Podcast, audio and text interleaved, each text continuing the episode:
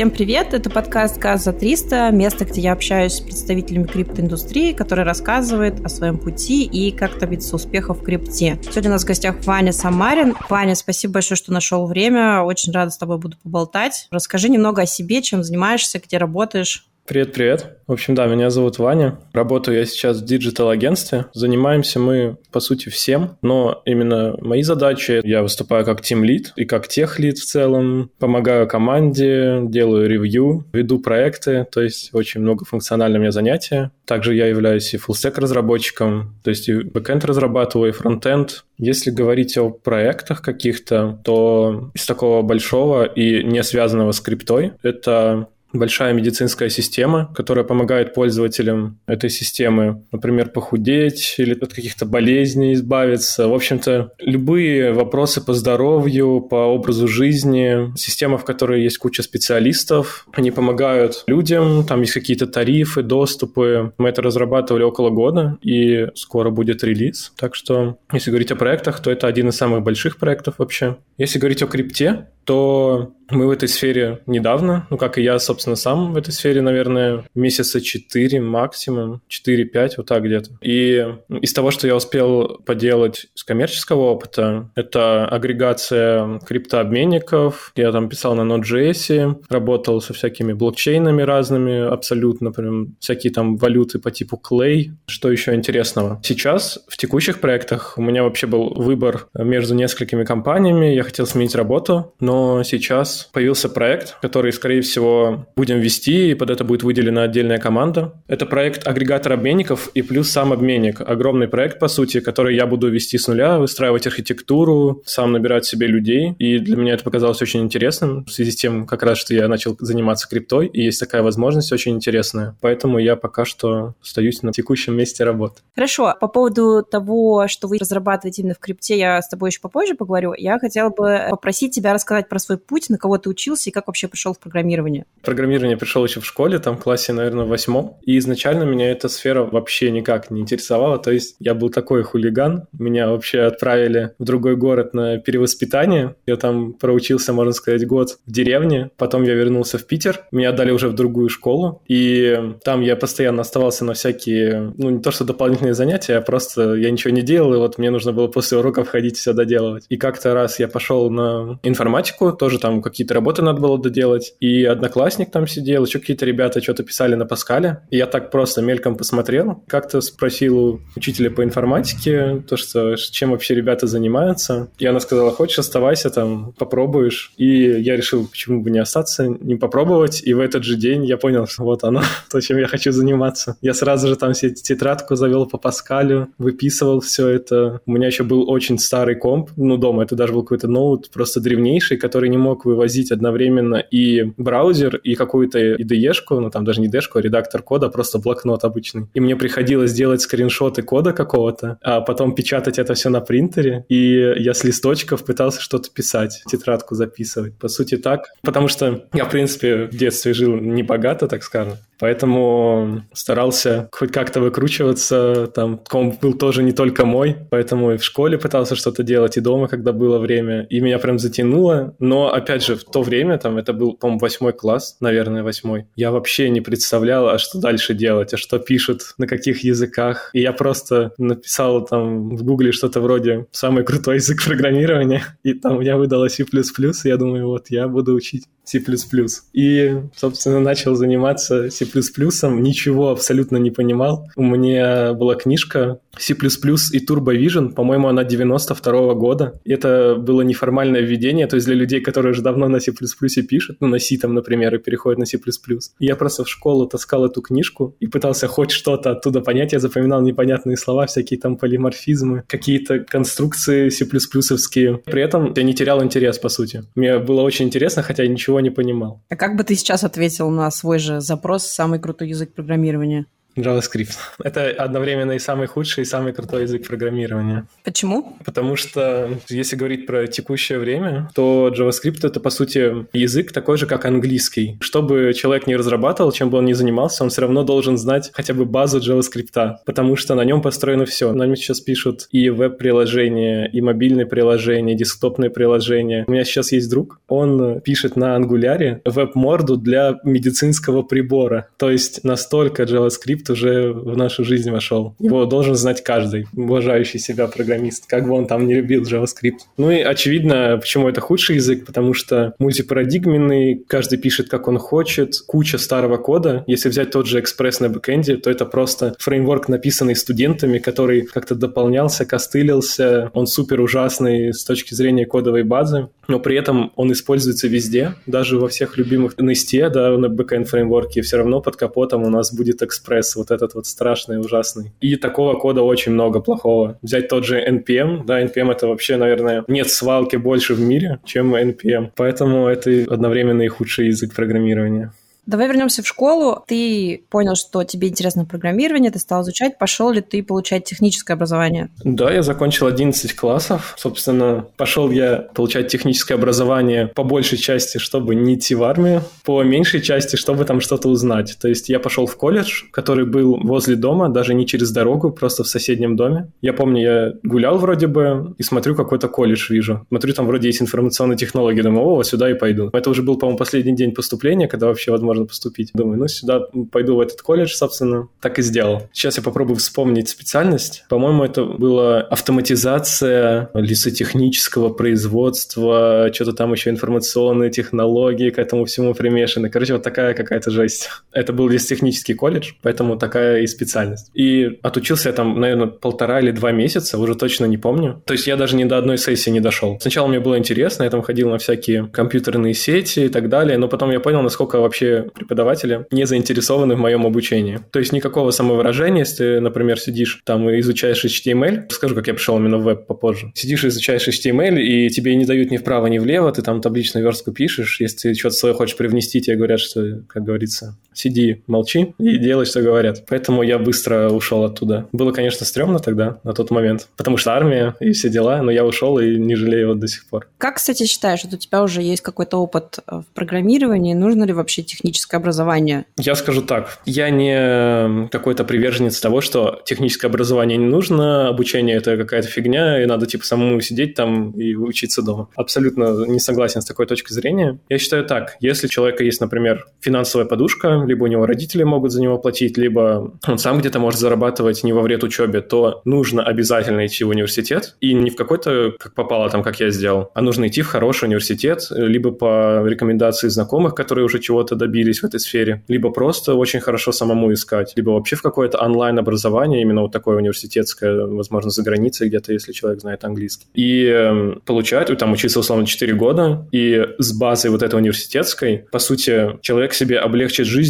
очень сильно, потому что в перспективе ее все равно нужно будет выучить. То есть, как бы ты не избегал компьютерные сети, ты все равно их должен будешь знать. В любом случае, когда ты там захочешь стать сеньором, тем лидом и так далее, тебе придется эту сферу изучать. Поэтому ее лучше изучить сразу, и все понимать, и на этой базе строить свои знания. И выучить React, зарабатывать там тысячу долларов и просто не понимать, а что дальше-то делать? Я вот знаю React, а я не понимаю, как там работает, ни как сервер работает, ни как браузер работает, ни как все сети работают, ни как компьютер работает. И что с этим делать, непонятно, с этим React, который ты там за полгода выучил. Поэтому я считаю, что образование нужно, и я жалею о том, что я не могу получить в своей стране, именно если брать ту ситуацию, в которой я был, когда у меня не было денег, чтобы платить за свое образование. Потому что очень сложно получить какое-то хорошее образование в IT-сфере. Мое мнение насчет этого такое. А как считаешь, есть вообще разделение технари, гуманитарии? Я считаю так. Самого разделения нет, но 100% есть люди, у которых склонность к одному либо другому. То есть я это говорю не просто потому, что у меня такое мнение, а так как я сам считаю себя человеком, который больше склонен к гуманитарным наукам. То есть мне очень тяжело дается всегда математика, мне всегда тяжело давались алгоритмы. И в моем окружении есть люди, у которых абсолютно все наоборот. Они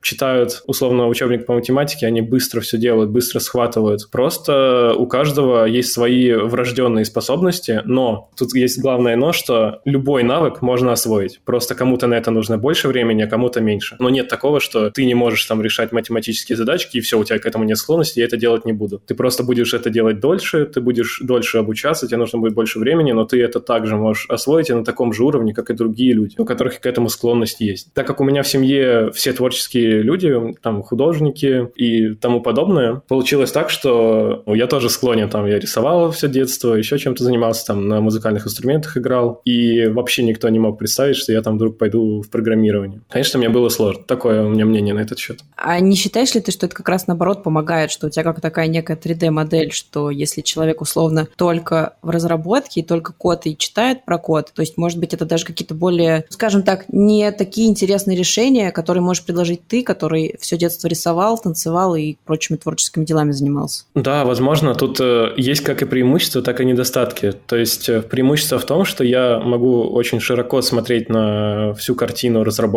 Да, я могу более творчески к этому подходить, но когда дело касается, например, алгоритмов или оптимизации каких-то сложных, для меня это всегда огромная головная боль. Я могу сидеть сутками там над задачами, которые э, люди, занимающиеся математикой, алгоритмами, которым просто это дается, они это сделают быстрее, да. То есть тут, конечно, всегда есть баланс. С этим я согласен. А какие концепты в программировании давались тебе сложнее всего и какие ты считаешь вообще, в принципе, самыми важными? Какие концепты давались сложнее всего? Это, конечно же, алгоритмы, вообще все, что связано вот с всякими такими областями программирования, которые больше относятся к математике. Я ненавижу лид-коды, код-варсы и все, что с этим связано. Хоть я решаю оттуда задачи, я там на собесе в Яндексе решал их, но для меня это супер сложно, и я не могу сделать так, чтобы мне это стало интересно. Как бы я ни пытался там себя заинтересовать этим делом, и как бы не считал, насколько бы я не считал это важным, все равно мне себя этим очень сложно заинтересовать, потому что я на такие задачи трачу огромное количество времени. Так что это я считаю для себя сложным самым, естественно. А что я считаю важным? Важным я считаю базу. Я вообще всегда продвигаю всем новичкам то, что нужно учить базу. Нужно разбираться глубже в аспектах того, как работает компьютер. Вообще, можно начать с того даже, чтобы просто собрать компьютер. Это уже банальная такая штука, супер простая. Она уже даст больше понимания, как работает, в принципе, все взаимодействие между компонентами, что такое процессор, память. Ну и, конечно же, чтобы освоить базу, можно там пописать на C++, повзаимодействовать с памятью, почистить ее, повыделять, поработать со всякими списками двусвязанными, там, односвязанными и так далее. То есть э, самое главное — это база. Если у человека есть база, если он ее хорошо знает, и очень важно, чтобы базу преподнесли люди, которые сами в ней разбираются. Чтобы устроиться на работу, по сути, как я считаю, в программировании, это абсолютно несложно. Можно научиться верстать и пойти верстальщиком в компанию. Можно выучить React, вообще там в JS посмотреть недельку, потом полгода там посидеть React, выучить магические функции и пойти делать компонентики. Мне кажется, это элементарно вообще. Тут э, от программирования это мало чего. Это скорее как вот э, есть ноу-код, всякие платформы, а React это вот что-то близкое к этому. Если говорить о каких-то поверхностных аспектах, конечно. Поэтому самое важное — это база. Ну, о алгоритмах, если говорить, я не считаю, что это самое важное. Я считаю, что вообще можно без алгоритмов спокойно заниматься разработкой. Их, безусловно, нужно знать, если ты в этой сфере, но без них можно жить. Особенно, если ты веб-разработчик. А что тогда такое база? Что вообще туда входит? Что входит в базу? Это computer science, то есть э, вообще взаимодействие какое-то с памятью, с процессором, как это работает. Можно там ассемблер посмотреть какой-то. Вот, их много разных. Что это еще? Это компьютерные сети для любого вообще бэкэнд, фронтенд инженера. Компьютерные сети — это просто то, что должен знать каждый. Как работает HTTP, что такое HTTP 2, сокеты, WebRTC, что такое модель оси, в чем отличие между TCP, UDP, все вот эти вещи. Это такая база, которую должен знать каждый. Под этим я подразумеваю базу, и как раз эту базу дает хороший университет. Что могу сказать про обучение? Какие-то методики? Мне очень в свое время помогла такая тема. Условно, я смотрю какое-то видео, и там человек пишет код. Переписывать просто код к себе, это хоть немного и полезно, но в целом пользы от этого довольно мало. Как я делал? Я это сам придумал, я уверен, что так многие делают, но тогда, типа, я это придумал сам, и мне прям понравилась моя идея. Я смотрел видео, человек примерно писал какую-то строчку кода, и я брал блокнот, либо я заходил в какие-то заметки и просто на русском языке записывал то, что он сделал. Например, создать функцию для удаления карточки. А потом я описываю просто, что внутри функции, например, получить карточку и так далее. Я просто на русском языке описывал шаги, то есть, по сути, писал на псевдокоде. И я вот прям брал, например, видео идет час, и я просто полностью описывал, что делает человек видео на русском языке, а потом садился, и, очевидно, я не знаю, что делать. Но когда я смотрю вот в этот блокнотик, я смотрю, так, нужно инициализировать переменную, и я просто это делаю. Дальше я добавляю какие-то значения, создаю функцию, и при этом я код придумываю полностью полностью сам. То есть, очевидно, что-то я запомнил из видео, но большинство это я забыл. Но у меня есть просто инструкция по тому, как реализовать ту или иную функциональность какую-то, да. Поэтому, как по мне, это супер удобный и крутой способ. Как можно без супер головной боли, да, и нервов, когда ты ничего не понимаешь, как писать, обучаться. Блин, я обожаю псевдокод, и всегда студентам тоже говорю, что раздели на мелкие задачки, и вот прям себе говори, вот что конкретно я сейчас делаю, и типа прям вот просто хотя бы даже просто комментами в коде напиши, что сейчас там я пытаюсь удалить там из массива какой-нибудь элемент, а дальше мне это надо отрендерить. Ну, то есть тут как будто бы не только псевдокод, а еще учишься вот этому разбиению на мелкие задачки. Конечно. Чтобы не говорить, что вообще ничего не получается, я ничего не понимаю, а ты приходишь с конкретной какой-то задачкой. Да, об этом я вообще всегда говорю. Если ко мне кто-то приходит, всегда нужно больше контекста, больше разделения на подзадачи. Это очень важный навык. И вообще вот про собеседование, если говорить, то если вам дали задачу, если вы, например, собеситесь на медла сеньора, всегда нужно начинать с тестов, как я считаю. То есть если вам даже не говорят их писать, вам дали задачу, вы говорите, сейчас я напишу тесты и попробую предсказать какое-то поведение программы и проверить его. Дальше я напишу псевдокод, который по шагам разобьет реализацию программы. А дальше я уже буду писать, исходя из своего псевдокода, программу и корректировать его, если нужно. Вот идеальный флоу написания задачи на собеседовании. Круто, круто, спасибо большое. Поняла. А скажи, у тебя есть какой-то твой личный рецепт, как ты справляешься со сложностями, условно, если задачка долго не получается, или вот тебе нужно подготовиться к собеседованию и нужно порешать вот эти вот LeetCode задачки, что тебе помогает? Ну, если честно, тут сложно ответить на этот вопрос. Обычно я всегда действовал всю жизнь по такому принципу. У меня очень сильно развита усидчивость, и это и минус, и плюс, потому что если я сажусь что-то решать, если я это не решу, я не смогу отойти как-то расслабиться и так далее. Я сел решать задачу, например, в 9 утра. Если она оказалась сложной, я могу просидеть и до 9 утра следующего дня. То есть я просто не усну, я не знаю, мне очень сложно с этим бороться. Это очень часто бывает как плюс, и также часто бывает как минус. Ну, то есть твой совет просто сесть и делать, я так понимаю. Да, да, конечно, я всегда так говорю. Просто если ты хочешь что-то добиться, просто садись и делай. Не нужно там какие-то, вот всякие есть там помидоры, да, там, я ничего против них не имею, но когда их нужно использовать? Если ты уже что-то делаешь, да, и просто тебе нужно больше концентрации и так далее. А если человек ничего не делает, прокрастинирует, то ему помидоры не помогут. Ему нужно просто начать делать что-то. У меня такое же мнение про вот всякие приложения про продуктивность. То есть можно обложиться там помидоры, потом какие-то туду-листы, еще что-то, но в итоге все приходит к тому, что тебе просто надо прийти и сесть и сделать. Конечно. Насчет туду-листов, как я вообще их использую, эти туду-листы? Я считаю, что в них не нужно писать там типа задачи поесть там, сходить в туалет и почистить зубы, хотя многие почему-то делают такие задачки. Я обычно пишу туда свое, ну, банально расписание, то есть что я делаю в такой-то день, в такой-то момент. Например, если я там еду куда-то, я всегда это запишу, чтобы просто разгрузить память. Тебе помогло, да, то, что ты память компьютера научился разгружать заодно и свою?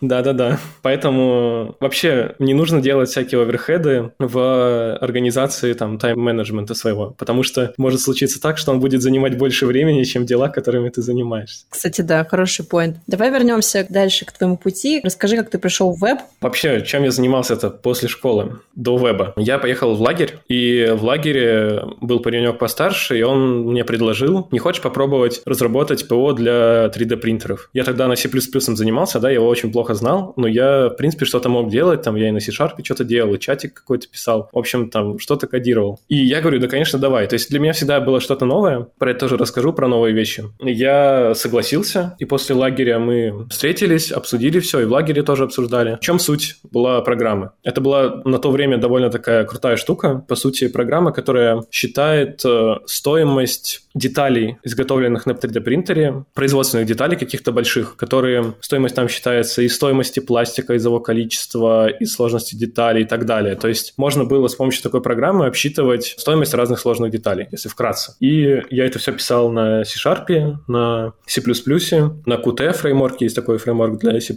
вот, Qt Creator. И, в общем-то, занимался где-то около года вот этой всей темой. То есть в школу я там уже почти не ходил. Это, наверное, был вот 9 там, около 10 класса, точно уже не скажу. Где-то так. Ну вот я этим всем занимался, потом это все, естественно, свернулось. Там люди разошлись, дороги разошлись, там, общем, долгая история. Не для этого, думаю, подкаста. И дальше я начал готовиться к ЕГЭ. Ну как готовиться? Я готовился к нему, наверное, последние там два месяца. Что-то делал. До этого я там иногда садился, мне это очень сильно не нравилось и не хотелось вообще.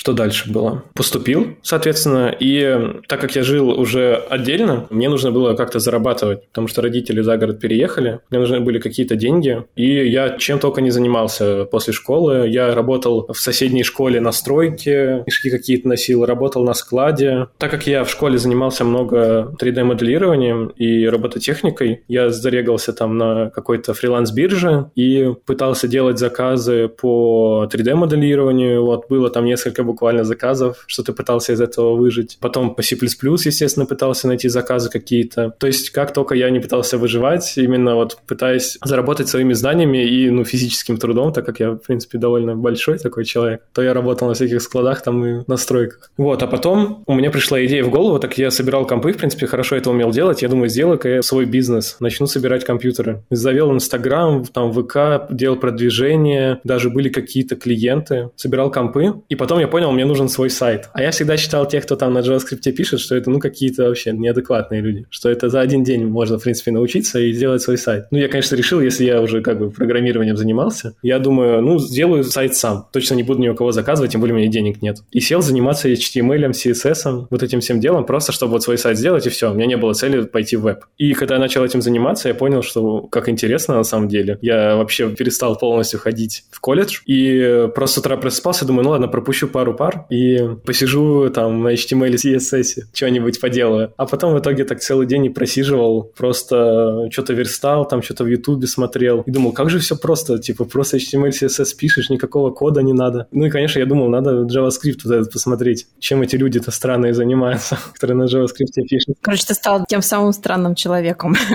Да, да, да. Ну и потом начал, да, JavaScript изучать, там сначала по Learn JavaScript просто шел. Так как никогда не было человека, которому я мог спросить, я всегда учился именно в программировании 99% времени только на своих ошибках, к сожалению. Так как у меня не было денег, естественно, чтобы оплатить хоть там даже за 10 тысяч себе какие-то курсы, деньги там только на еду были. Поэтому все приходилось учить самому. Как ты считаешь, это было полезно или это скорее минус? Я скажу так, это и полезно, и минус одновременно и одинаково. Если выбрать путь, когда ты учишься только с каким-то ментором, и только на его ошибках, когда ты сядешь сам разрабатывать, ты поймешь, что ты эти ошибки еще не совершал, и ты вроде бы знаешь, как правильно, но ты не знаешь, почему так правильно. А самое главное понимать, почему так правильно. То есть, если ты используешь React, ты должен понимать, зачем ты это делаешь. Если ты используешь Redux, то же самое. Нужно всегда понимать, зачем. И вот самостоятельное изучение помогает ответить на вопрос «зачем?», а изучение чего-то с ментором помогает быстрее достигнуть каких-то целей и избежать ошибок. Опять же, если ты такой консервативный человек, то для тебя очень плохо будет учиться самому, потому потому что ты что-то выучиваешь, какую-то технологию или просто как писать код по Ютубу, и ты к этому приучиваешься. То есть ты теперь делаешь так. Например, ты так делаешь год, а потом ты устраиваешься в компанию, а тебе говорят, делай по-другому, а ты не хочешь так делать. Ну, то есть ты уже привык. И все, очень сложно человека переучить от плохих каких-то практик.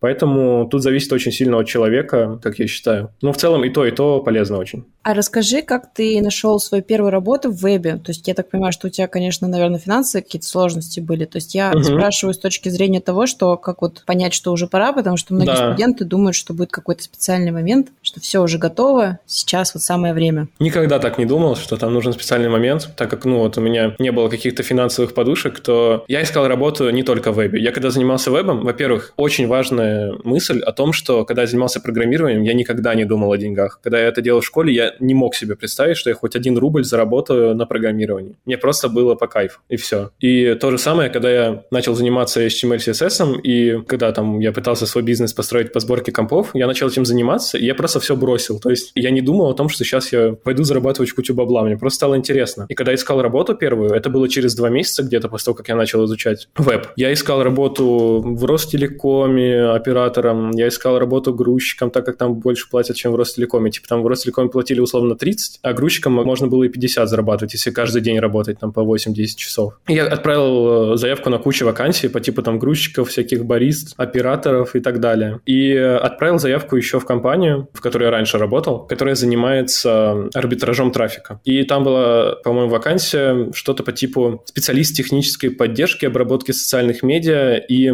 там было написано, что немного нужно будет помогать клиентам. Клиенты компании — это веб-мастера, это люди, у которых есть свой сайт, но которые, скорее всего, ничего в нем не понимают. И в чем заключалась поддержка, ну, вообще вакансии, описание какое было, то, что иногда нужно будет помочь там div закрыть или стиль подправить, или что-то еще, то есть человек ничего не не понимает, он просто хочет денег, а ты ему должен сказать, где у тебя ошибка, чтобы баннер на сайте рекламный появился. И я туда тоже подал заявку просто по приколу. Ну, то есть я вообще не думал, что меня могут на такую вакансию взять. Я пошел на собес сначала в Ростелеком всякие, потом еще куда-то, и потом туда тоже меня позвали на собес. Мне дали тестовое, и я делал тестовое задание. Получается, делал я его два дня. Я его делал просто сутками, то есть я сидел я всю ночь, весь день, всю ночь, весь день, и просто верстал какую-то, помню, небольшую страничку магазина с небольшой там логикой. Я тогда еще на jQuery, помню, писал. То есть JavaScript, по сути, почти вообще не знал. И я сделал это тестовое, отправил им, им понравилось, и меня пригласили на собеседование. И на собеседование пришел в этот офис, да, пришел в компанию, и для меня это было что-то просто удивительное. Я думал, ну это точно какой-то лохотрон. То есть я поднимаюсь, там, по-моему, было на пятом этаже, там красивый офис, стеклянные всякие кабинеты, переговорки, кухня, все вот эти приколы айтишных компаний. Вот, я думаю, ну тут меня должны развести. Ну, сел проходить собес. Да, еще же собесы надо было ходить, прикинь, ходить на собесы. Блин, я с тобой общаюсь, как будто мы с тобой ровесники. jQuery, ходить по собесам. Да-да-да. Я пришел на собес такой, там пиджачок надел, все дела. И меня встречает такой лысый дядька, наверное, ниже меня сантиметров на 20 ростом. Открывает свой MacBook, у него огромная наклейка «Ты пидор», просто вот на задней крышке MacBook. Огромная такая, как знак автомобильный. Что хотел он этим сказать? Я не знаю, я не знал, как на это реагировать, смеяться там или что-то еще. Я просто смотрю вот его на крышку, это там написано вот это вот послание для меня. Я думаю, ну хорошо. И он начинает там спрашивать, типа, работал ли с Bootstrap? Ну, я же устраивался на техподдержку, поэтому там такие вопросики были не особо сложные, там про Bootstrap, типа, что я верстаю, какой у меня опыт, учусь я или нет. Я туда уже не учился, но я сказал, что я учусь специально, чтобы насчет армии ничего мне не говорили. То есть я сказал, что я там учусь, но я типа на сессии не хожу, и вообще я буду работать full тайм но я как бы учусь. И мне было тогда 18 лет. Я вот устраивался на первую работу в такой компании. И я показал свои проекты, я быстро разобрался, как там заливать что на хостинг, чтобы можно было скинуть ссылку. У меня тогда был, по-моему, какой-то сайтик портфолио, вот мой сайт, который я делал для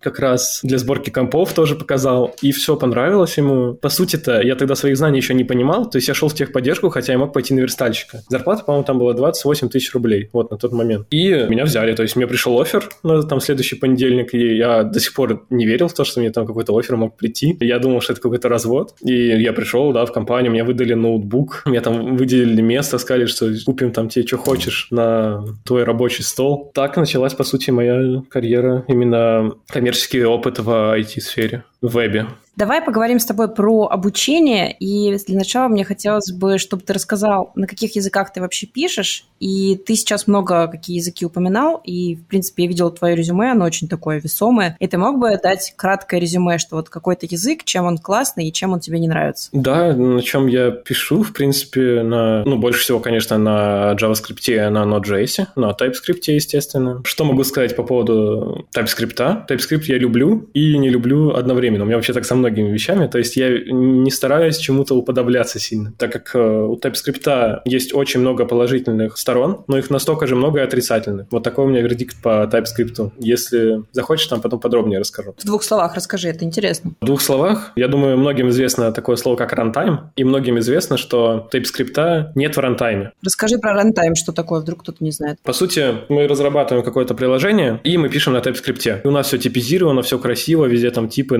number, string, там Object, какие-то свои кастомные типы. А потом, когда мы билдим приложение, то у нас в самом билде и в самом вот этом main.js файле у нас там в итоге-то оказывается JavaScript, а не TypeScript. И, например, если из какого-то запроса, либо с SQL запроса, либо с fetch запроса, либо мы из local storage что-то достанем, и у нас будет не тот тип, который мы предполагали в TypeScript, а так как в JavaScript нет проверки на тип, то у нас все поломается. И, по сути, многие доверяют TypeScript, а по факту ему нельзя доверять. Мы должны верить именно в себя, то, что мы уверены в том, что, например, из JSON придет именно то, что мы хотим увидеть. Пример небольшой. У нас есть корзина. Мы ее запихиваем в local storage. И в корзине есть какие-то товары. И представим, что у товара есть поле price. И, допустим, получилось так, что мы в local storage запихали товар, у которого нет поля price. И TypeScript никогда не узнает о том, есть это поле в local storage или нет. Но при этом тип будет говорить о том, что оно есть. И когда код будет исполняться, и в local storage не будет этого поля price, то код упадет. Хотя мы верили в то, что это поле там есть. То есть мы доверяли TypeScript, он нас обманул. И это огромный минус. Есть библиотеки, которые это решают, есть подходы, которые это решают по типу рантайм типизации, всяких сериализаторов данных и так далее. Но это, я считаю, за огромный минус. А пару слов про Node.js тогда? Да, про Node.js. Node.js — это вообще мое самое любимое, что есть в этом мире, потому что в Node.js можно писать как и малюсенькие приложения, какие-то, ну, там, небольшие бэкэнды, которые решают проблемы небольших приложений. И также на Node.js можно писать Netflix,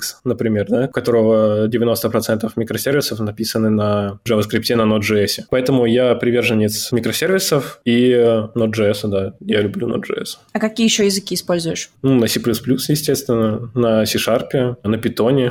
Не люблю Python, правда, но тоже там и на всяких фастапе, там на Django. Почему Python не любишь? А не знаю, как там мне вот не нравится, как его писать надо. Я люблю C-подобные языки, наверное. Ну, опять же, я не какой-то там хейтер питона, мне просто не нравится, как он выглядит. Потому что я начинал с Паскаля, он похож чем-то на питон, но на C++ я явно писал больше, чем на Паскале. Поэтому я как-то привык к C-подобным языкам, и когда я, я вот эти пробелы там вижу, мне это как не заходит. Ну, то есть все языки, да, перечислили? Ну, на Go немного, но это так, знаешь, как любить. А Solidity еще вот вспомнил, точно, про него забыл уже. Да, конечно, Solidity же еще есть. Да, у меня просто такой вопрос, как вот во всем этом не запутаться? То есть у тебя столько языков, и вот как ты для себя разделяешь, и как, опять же, не отстать, что пока ты писал на одном языке, что-то в другом появилось, как ты вот этот баланс сохраняешь? Ну, смотри, во-первых, я не считаю себя экспертом во всех языках, да, если говорить об экспертности, то я считаю экспертом себя только в JavaScript и в Node.js. Я не сказал бы, что я сейчас какой-то супер эксперт в C++ там или в Python. Я просто понимаю, как эти языки работают, я могу на них что-то написать, поэтому вообще я сторонник того, чтобы изучать программированию, когда ты начинаешь его изучать, нужно сразу же писать на двух языках, просто чтобы это было нормой. Это будет сложно, лучше уделять всегда одному языку больше времени. Например, ты берешь JavaScript и C++,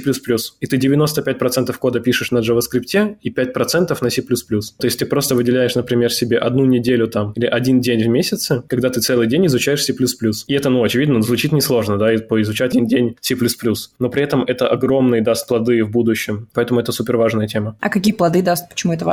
Почему это важно? Потому что это помогает понять, как устроены другие области. Как устроен, например, если ты пишешь на JavaScript, то ты вряд ли разберешься, как работает компьютер. Если ты пишешь на C++, ты, скорее всего, будешь в этом разбираться. И в связи там с профессиональным твоим развитием в вебе тебе это не особо сильно нужно. Поэтому ты, скорее всего, это никогда не узнаешь, если ты не будешь изучать такие языки. А если говорить в целом о карьере в IT, то это очень важно. Даже банально, если это тебе никогда вдруг не пригодится, хотя я в этом сомневаюсь, то ты приходишь на собес, и тебя спрашивают что-то про работу компьютера, про память, и все, ты завалил собес, да, хоть один из тысячи, но ты его завалил, а мог бы пройти. И я думаю, один день в месяц этого стоит. И опять же, вот еще какой плюс. Ты можешь понять, что тебе вообще нравится эта другая сфера. И если ты уже в этой сфере выгорел, в которой ты сейчас, то ты будешь понимать, что есть что-то другое, где ты тоже мог бы развиваться, потому что ты это, в принципе, смотрел и изучал. Еще я очень люблю слово «трогал».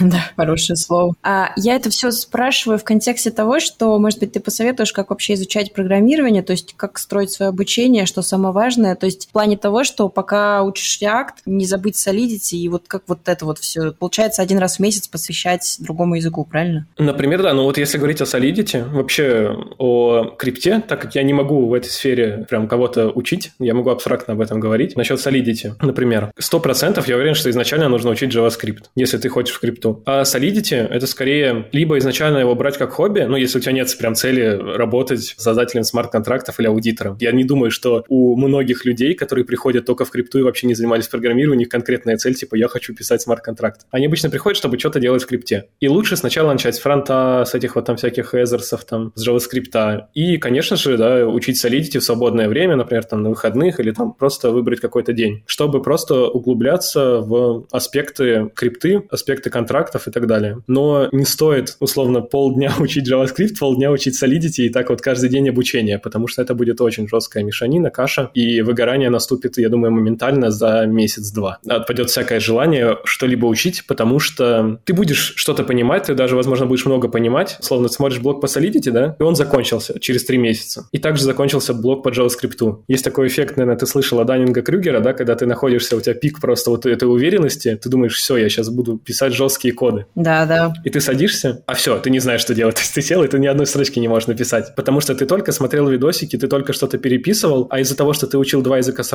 вместо того, чтобы после JavaScript садиться за практику, ты просто пересаживался на другие видосы. И у тебя не будет вот этой вот практической части, которая помогает писать код самому. И ты сразу же моментально вот в этот день выгоришь, закроешь программирование и, возможно, вернешься к нему там через полгода. И то, если что-то на тебя натолкнет на это. Я говорю по своему опыту, я кучу раз бросал программирование и на многие, на длительные сроки. На длительные это какие, учитывая, что тебе 21? Уточни. Да, ну типа там на три месяца. Да. А, а поделись еще, пожалуйста, ты говоришь, что 100% надо учить JS перед Solidity. Почему ты так считаешь? Да, потому что это будет банально понятнее, что ты вообще делаешь. Если ты ничего не знаешь в программировании, и ты пришел писать смарт-контракты, я очень сомневаюсь, что большая часть людей поймут вообще, ну, хоть что-то, что они делают, что они пишут. У них там даже консоль лога нет. То есть это будет очень сложно. JavaScript, он помогает э, завлечь себя, потому что ты что-то написал, ты сразу видишь результаты в браузере. Я думаю, это банальная мысль, которую все говорят. И, но при этом она она очень хорошо работает. Ты сверстал кнопочку, написал там какой-то input, и у тебя это работает, все красиво, тебе это нравится, тебя это мотивирует. Как-то так. Поэтому я считаю, что нужно начинать с JavaScript. Вообще, я считаю, что нужно начинать с HTML, CSS. Я просто это так объединяю в JavaScript. Я-то сам начинал тоже с HTML, CSS, и я абсолютно не жалею, что там я не приверженец всяких, опять же, я не против Tailwind, но я против того, чтобы, не зная CSS, делать что-то вот на всяких таких фреймворках и не понимать, как это все работает, потому что даже CSS может быть сложным. Мне кажется, вообще сложно да, да. Там даже функции есть.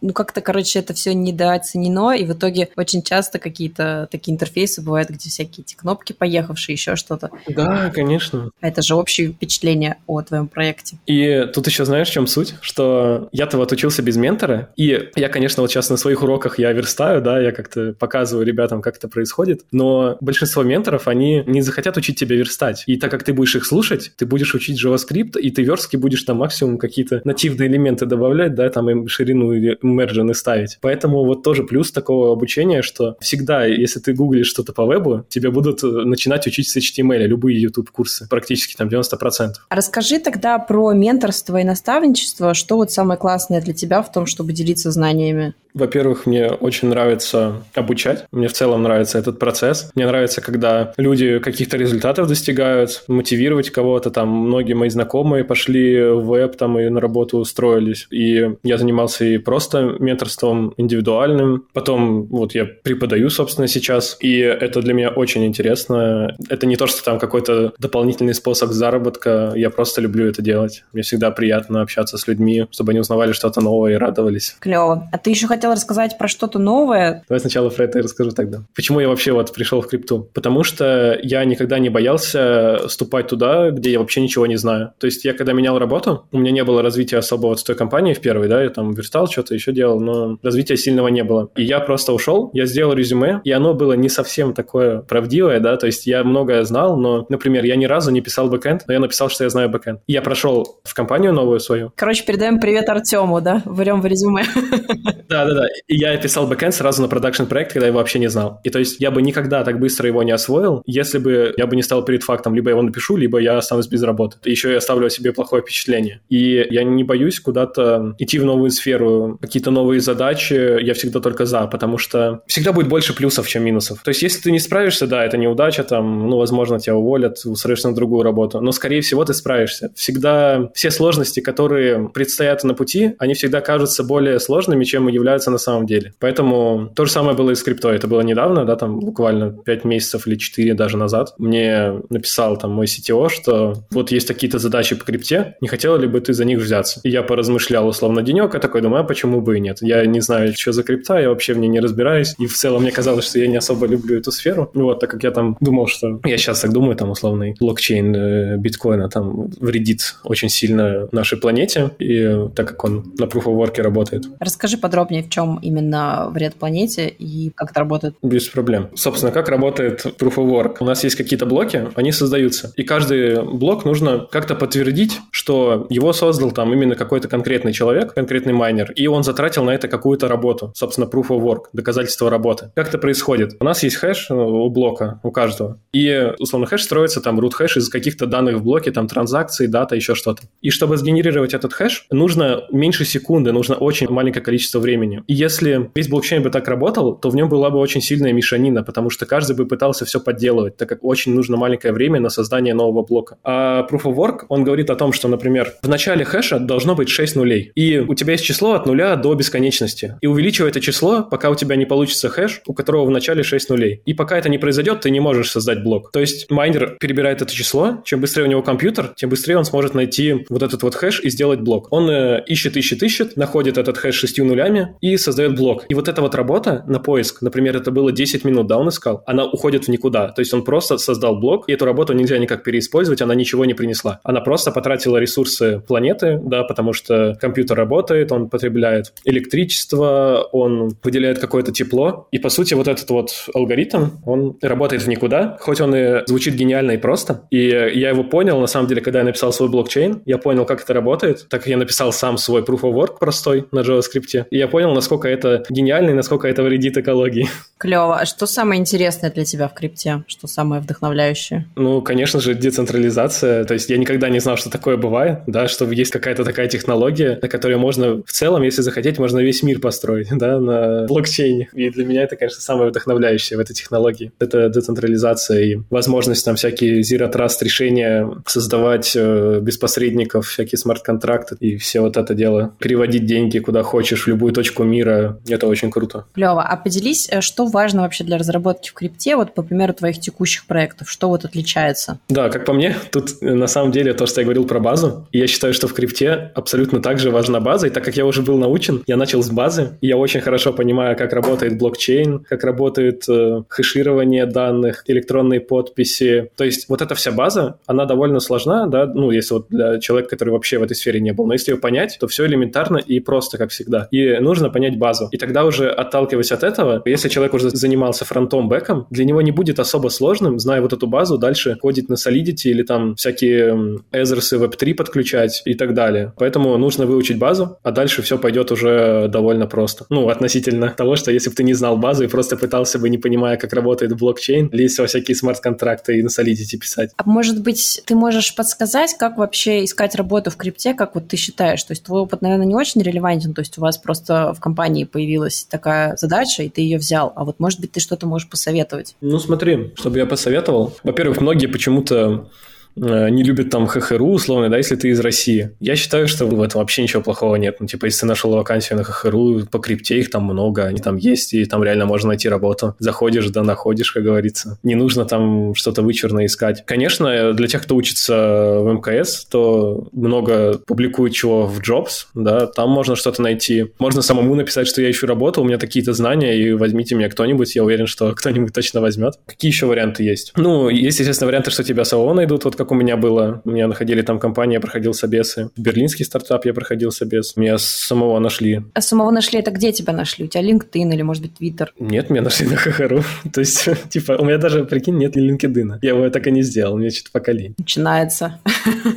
Да нет, то есть он нужен, но у меня его нет. Мне просто написали в Телеграме, нашли меня по номеру через Хахару, поэтому спокойно там можно найти работу. Главное правильно составить э, резюме. Я сам очень много провожу собеседований, то есть я провожу собеседование условно за месяц, там бывает штук 10-20, а может и больше. Поэтому я, как никто другой, знаю, как выбирать людей, как смотреть резюме и, соответственно, как его составлять. И мое мнение, что когда вы составляете резюме, не нужно писать вот этот там огромный кусок текста, типа «я там хороший человек, я люблю играть в футбол, я еще кодирую там на HTML». В общем, такой текст, и его когда начинает читать HR, он сразу же и закрывает это. Как должно выглядеть резюме, как по мне? Изначально должны идти твои скиллы, hard-скиллы, soft-скиллы, просто описаны, что говорят HR. Я хочу человека, у которого есть знания по таким-то технологиям. И HR заходит, и когда у тебя прям сразу вот эти технологии высвечиваются, и soft-скиллы еще снизу, он такой, во, вот это мне надо, у него технологии, которые мне нужны. А снизу уже он прочитает про тебя, например. Я работал на таких-то проектах, проектах, у меня было взаимодействие управления командой, я имел опыт проведения собеседований, построения архитектуры приложений. Но самое главное обычно всегда это технологии, поэтому их нужно выносить на первое место, писать списком. Ну и, конечно, чем больше ты знаешь, тем лучше, потому что когда это выглядит объемно и круто, всегда кажется, какой крутой специалист, надо его позвать. Хотя, возможно, тебе про 20 технологий, с которых ты написал, даже ничего не спросят. Я вот думаю, может быть, еще какое-то что-то по CPS ты подскажешь, как готовиться, например? Да, конечно. Во-первых, очень важна уверенность на собеседовании. Я когда общаюсь с человеком на собеседовании, и он уверен в себе, например, он даже может где-то меня поправить, возможно, если он даже ошибется и меня поправит, это все равно говорит об уверенности человека, что он не боится показывать свои знания. Вот, он в них уверен. Это очень важно. Не нужно там мямлить, нужно говорить о зарплате. Всегда нужно говорить о зарплате. Если человек боится говорить о зарплате, это всегда для интервьюера, ему кажется, что человек либо не уверен в себе, возможно, вообще не работал нигде, возможно, он не уверен в своих знаниях и боится попросить какие-то деньги конкретные. Это тоже минус. То есть, если человек говорит, например, я хочу 100 тысяч рублей,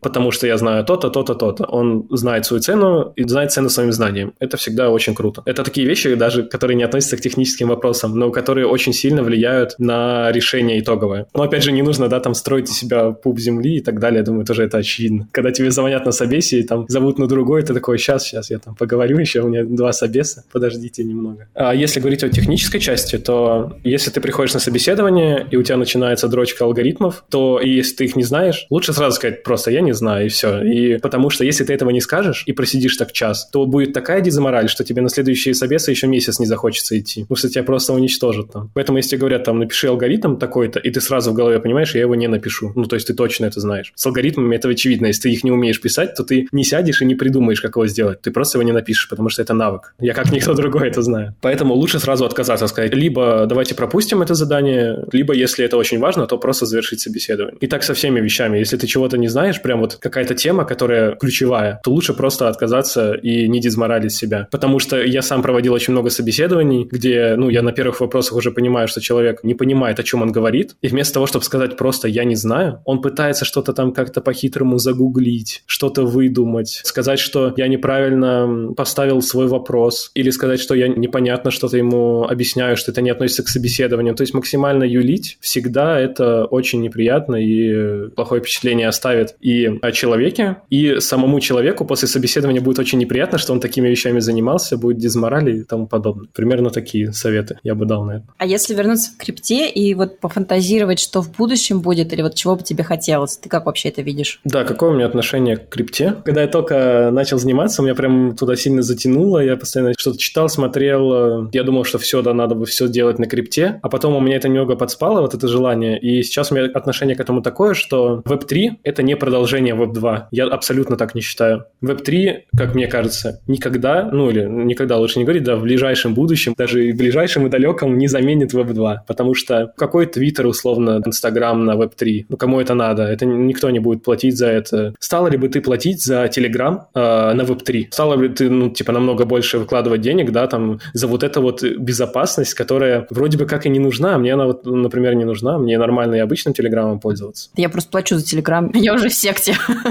Я тоже плачу за Telegram премиум, но я к тому, что представь, сколько бы нужно было выкладывать, если он был бы на Web3 сделан. Ну, с Web3 у меня пока вообще сложные отношения, потому что я не понимаю, где Web3. Я вот участвовал в одном проекте, и все, что было от так называемого Web3, это кусок кода, который да. подключал наш кошелек, а также мы фетчили не с обычного какого-то эндпоинта, а с OpenSea. Ну, типа, ну, прикольно.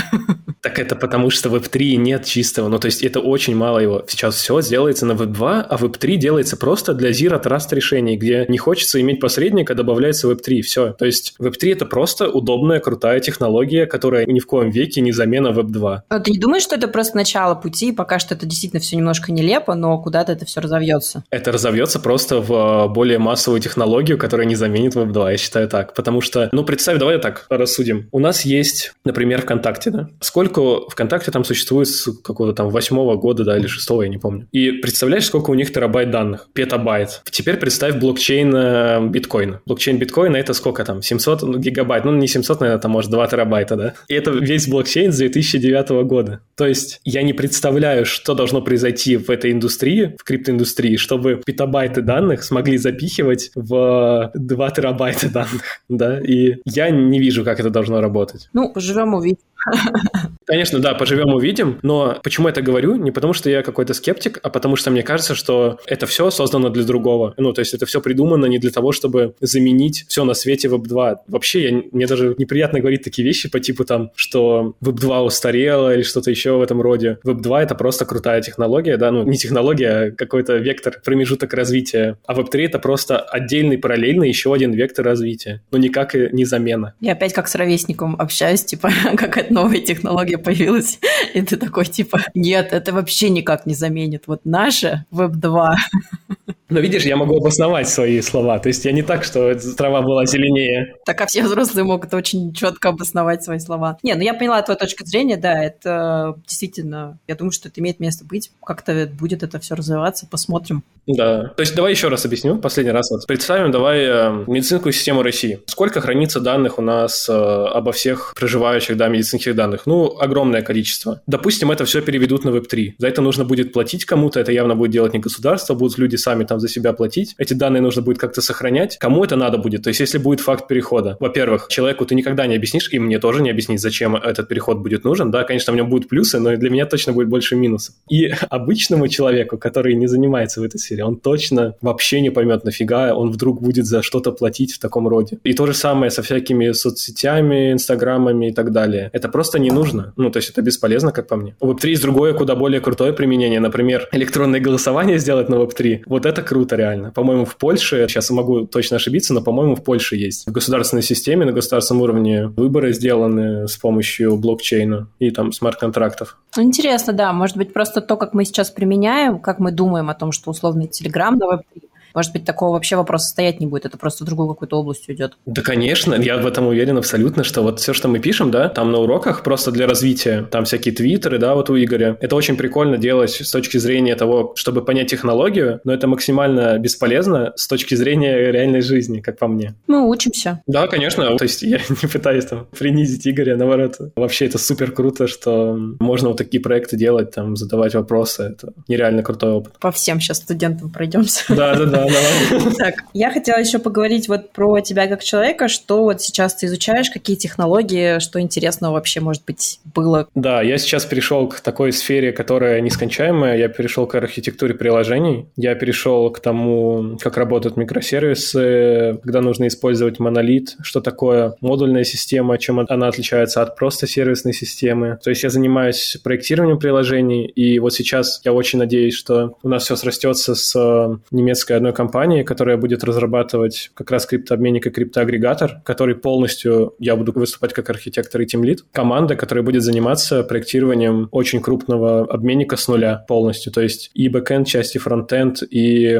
часть какая-то со смарт-контрактами. Это очень крутой будет опыт. Конечно же, очень сложный для меня, потому что я новичок в крипте. Поэтому я сейчас больше занимаюсь архитектурой. Я сейчас э, больше читаю код, чем пишу, то есть я смотрю какие-то реквесты. Я, конечно, очень люблю писать код, но в силу того, того, что я очень загружен там на работе, не всегда успеваю это делать. А расскажи, что вообще в свободное время делаешь, что, может быть, классного посмотрел, какое-нибудь кино или книжку прочитал, уже не про код? Да, книжки я читаю постоянно. В основном я читаю всякие книжки там по саморазвитию. Мне просто нравится опыт других людей слушать, вот. То есть э, я никогда не уподобляюсь каким-то книгам. У меня нет такого, что я вот прочитал книжку там, э, не знаю, там на привычки банально возьмем, и все, теперь я буду абсолютно всему следовать, все делать, и ты поняла, о чем я, в общем, говорю я всегда имею какую-то свою точку зрения, но при этом мне очень интересны мысли других людей, особенно у которых жизненный опыт больше. Поэтому я люблю читать книги по саморазвитию. Я люблю художественную литературу, но я настолько ее начитался в детстве, что сейчас я пока что ей почти не уделяю никакого времени. Ну и, конечно, мое такое увлечение очень любимое мной — это космос. Я очень много читаю про космос, э, вот, про там всякие разные теории Большого взрыва, про М-теорию, про квантовую механику, про все то, как это работает, как вообще появилось появилась наша планета, наша Вселенная. Какую книжку советуешь всем прочитать, кому вот интересна эта тема космос? Я советую, конечно же, все книги Хокинга, сто процентов. Можно начать, например, с 10 главных вопросов. Потом «История времени» — очень хорошая книга. Потом, чтобы вообще понимать, о чем там говорится, можно прочитать книгу «Физика на пальцах», вроде бы она называется. Вот, очень хорошая книга. Потом «Семь этюдов по физике», тоже очень крутая книга, чтобы просто понимать, о чем Хокинг говорит. Это хоть и научно-популярная литература, но человеку, который вообще в этом не разбирается, будет очень сложно слушать, понимать какие-то термины. Теория относительности мне очень интересно изучать, вот, я пытаюсь ее понять, я, конечно, там не Эйнштейн, мне это безумно интересно все. Клево, да, тоже себе запишу в список книг. Да. Давай тогда наш последний вопрос по поводу того, чтобы вдохновить наших новичков. Не поздно ли еще взлетать в крипту, изучать Solidity, а то говорят, что вот иксы уже сделаны, эфир в цене упал, и вообще все это мыльный пузырь, который лопнул. Да какие иксы? Я, наоборот, считаю, что я увлекаюсь инвестициями, как в крипту, так и в фондовый рынок. Обычно я инвестирую, условно, в фондовый рынок вообще с первой моей зарплаты. Я сразу же инвестировал эти деньги в фондовый рынок, какую-то часть из них. То есть я там с, условно, около четырех лет уже занимаюсь инвестициями. Я начал заниматься инвестициями в крипте, вот как только изучил все это дело. И я считаю, что сейчас, я не даю никаких инвестиционных рекомендаций, да, но, как по мне, сейчас лучший момент, чтобы что-либо покупать, потому что все дешево, а если ты покупаешь долгосрок, я против спекуляций вообще любых. Я считаю, что любые спекуляции для 90% людей — это просто путь в нищету. Нужно инвестировать в долгосрок, поэтому сейчас идеальный момент, чтобы входить в крипторынок, как и в разработку, так и в инвестиционном плане, то есть, условно, когда у тебя биткоин там стоит 20 тысяч долларов, это очень дешево дешево, и это очень круто. Ну и также я очень сильно советую инвестировать и в обычный фондовый рынок, потому что, ну, это просто, знаешь, как база такая, которая, условно, как для меня сейчас, так как я, ну, не эксперт, очевидно, в крипте, да, и в инвестициях, тем более в крипту, то база — это фондовый рынок, это вот именно то, что я строю как бы на всю оставшуюся жизнь. Очевидно, я думаю, что каждый человек не думает, что он будет жить на пенсию, и чтобы не жить на пенсию, единственный возможный вариант, по сути, это пассивный доход, а самый лучший вариант для пассивного дохода — это какие-то инвестиции. Потому что какая вообще философия инвестора, что условно зарабатываю я, например, 100 рублей в час, и я хочу купить себе какую-то дорогую там, одежду, да, какую-то, например, толстовку. Она стоит 5000 рублей. То есть я все оцениваю во времени. Мне нужно, чтобы купить эту толстовку, допустим, 40 часов. Я думаю, ни один человек, который хоть как-то бережет свое время, согласится со мной, что 40 часов на толстовку, какой бы она ни была крутой, это, ну, огромное количество времени. Это невозможно тратить на вещь. Допустим, я зарабатываю 5000 в час, и толстовка теперь стоит уже один э, час моего времени. И это, по сути, уже, можно сказать, приемлемо, но философия инвестора в том, что ни одна вещь не должна стоить ни минуты твоего времени. И как раз инвестиции дают тебе эту возможность. Когда ты инвестировал, например, 20 миллионов рублей, то ты можешь в месяц покупать себе там 10 таких толстовок, и при этом ты не будешь тратить ни минуты времени на то, чтобы получить эти деньги, так как они будут приходить условно с дивидендов, либо с роста акций, либо из чего-то еще. Мне кажется, каждый человек, который хочет в финансовом на плане чего-то достичь, должен стремиться к тому, чтобы у него были бесплатные деньги. То есть есть дорогие деньги, когда ты зарабатываешь 100 рублей в час, есть дешевые деньги, когда ты зарабатываешь 5000 в час, а есть бесплатные деньги, когда ты занимаешься инвестициями и чего-то в этом достиг. Вот такая позиция в этом плане. То, что нужно стремиться к бесплатным деньгам. И это уже новый подкаст «Бизнес молодости». Да, да. На самом деле, там не какие-то мотивационные речи, это реально, как по мне, супер жизненно, и к этому можно стремиться. Да нет, это все, конечно, очень отрезвляет. Действительно, если на толстовку нужно работать целую неделю, то странно покупать эту толстовку. Да, сто процентов. Но все же, если вернуться к новичкам, которые сомневаются идти в крипту, что бы ты мог сказать? Я бы мог сказать, что сомневаться не нужно никогда, даже если бы сейчас все стоило по одному рублю там и вообще все было плохо. Это в любом случае разработка. Если ты учишь Solidity, и тебе это нравится, учи на здоровье, здоровья, даже если это не станет твоей работой, то это будет твоим хобби. А это я говорю про худшую ситуацию. Если говорить про текущую, то все идеально. В мире крипты вот приходят заказы, готовы платить люди. И сейчас наоборот, так как все дешево, очень большое количество людей хочет войти именно сейчас, чтобы купить все подешевле. Например, если это какие-то криптоагрегаторы, очевидно, что им нужен стартовый капитал, да? Агрегатор или обменник, он не может работать без денег. То есть как это работает? Например, пришел один человек в обменник, пришел второй человек, и у них разные суммы. И если у агрегатора нет денег, да, обменника, то он не может вот эту разницу в суммах как-то покрыть. То есть он не может из своих денег дать, а потом у другого человека забрать. Нужен стартовый капитал. И сейчас очень крутое время, чтобы этим стартовым капиталом обзавестись, поэтому очень многие как раз именно сейчас входят в эту сферу и ищут разработчиков, готовы им щедро платить и так далее. Поэтому нужно учиться, развиваться, и точно не нужно думать о том, что там что-то загнется, потому что даже если загнется, вы разработчик, вы можете за несколько месяцев переквалифицироваться и, например, просто откинуть Solidity и взять Node.js и писать теперь бэк бэкэнд вместо смарт-контрактов условных, потому что, опять же, вам все равно придется писать бэкэнд. Как бы вы ни мечтали писать только на Solidity, его не так много нужно, чтобы заниматься только этим. В любом случае, нужно будет какие-то править на Node.js бэкэнды, какие-то фронтенды делать и так далее. Поэтому для новичка 100% нужно идти в сферу, хоть в крипту, хоть в обычный веб, неважно. Все это растет, и все только начинается, по сути. Класс, это супер вдохновляюще звучит. Спасибо тебе большое, что нашел время. Хорошего тебе дня, спасибо еще раз большое. И да, тебе тогда спасибо. будем на связи. Все, давай. Пока-пока. Пока-пока.